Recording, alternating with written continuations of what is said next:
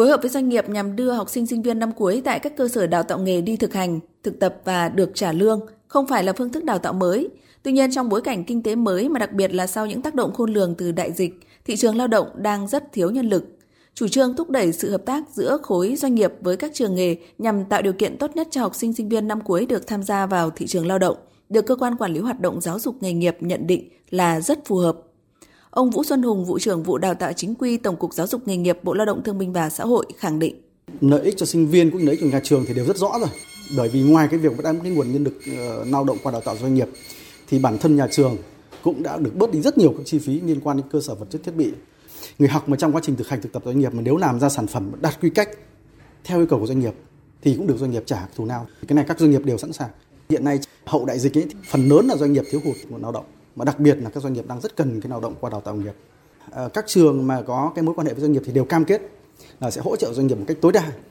tức là đưa toàn bộ có thể đến 100% số sinh viên đang năm cuối, có thể là học sinh trình độ trung cấp năm thứ 2 vào thực hành thực tập doanh nghiệp theo hình thức vừa học vừa làm. Các nhà trường sẽ có trách nhiệm để tư vấn cho người học, và thậm chí các nhà trường phải lập kế hoạch và tổ chức người học đi thực hành thực tập doanh nghiệp một cách chuyên nghiệp, một cách bài bản. Bản thân họ đã làm rồi, nhưng bây giờ thì họ sẽ một cái kế hoạch nó dài hơi hơn, nó đảm bảo tính khả thi và tính thực tiễn hơn. Trong cái giai đoạn hậu đại dịch này thì cái này chúng tôi sẽ đẩy mạnh bằng cách là sẽ có một bản hướng dẫn chi tiết cho các trường, cách thức tổ chức triển khai, cách thức kết nối doanh nghiệp. Một trong những nội dung được các đối tượng thành viên tham gia hoạt động giáo dục nghề nghiệp bao gồm cơ quan quản lý, doanh nghiệp, trường nghề và học viên quan tâm là nếu như các học viên chưa tốt nghiệp đến thực hành và làm việc tại các doanh nghiệp thì người dạy là ai, bên nào quản lý công tác đào tạo, chất lượng đào tạo sau đó sẽ được kiểm duyệt, đánh giá và công nhận như thế nào. Liệu rằng dù đang rất cần lực lượng lao động trẻ để khôi phục và thúc đẩy sản xuất kinh doanh, nhưng doanh nghiệp có sẵn sàng đầu tư trang thiết bị hỗ trợ đào tạo, có sẵn sàng chi trả lương và những phụ cấp tương xứng để khuyến khích học viên.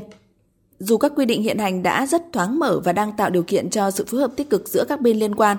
dù thị trường lao động đang rất cần nguồn nhân lực trẻ, chủ trương tăng cường thúc đẩy học sinh sinh viên năm cuối đi thực hành thực tập tại doanh nghiệp là hợp thời điểm. Tổng cục Giáo dục nghề nghiệp, cơ quan quản lý hoạt động dạy và học nghề đang nỗ lực rà soát các nhu cầu và yêu cầu từ thực tiễn, bao gồm cả những yêu cầu phòng chống dịch bệnh COVID-19 để hiện thực hóa chủ trương này trên diện rộng, hiệu quả nhất, mang lại lợi ích thiết thực cho thị trường lao động và người học.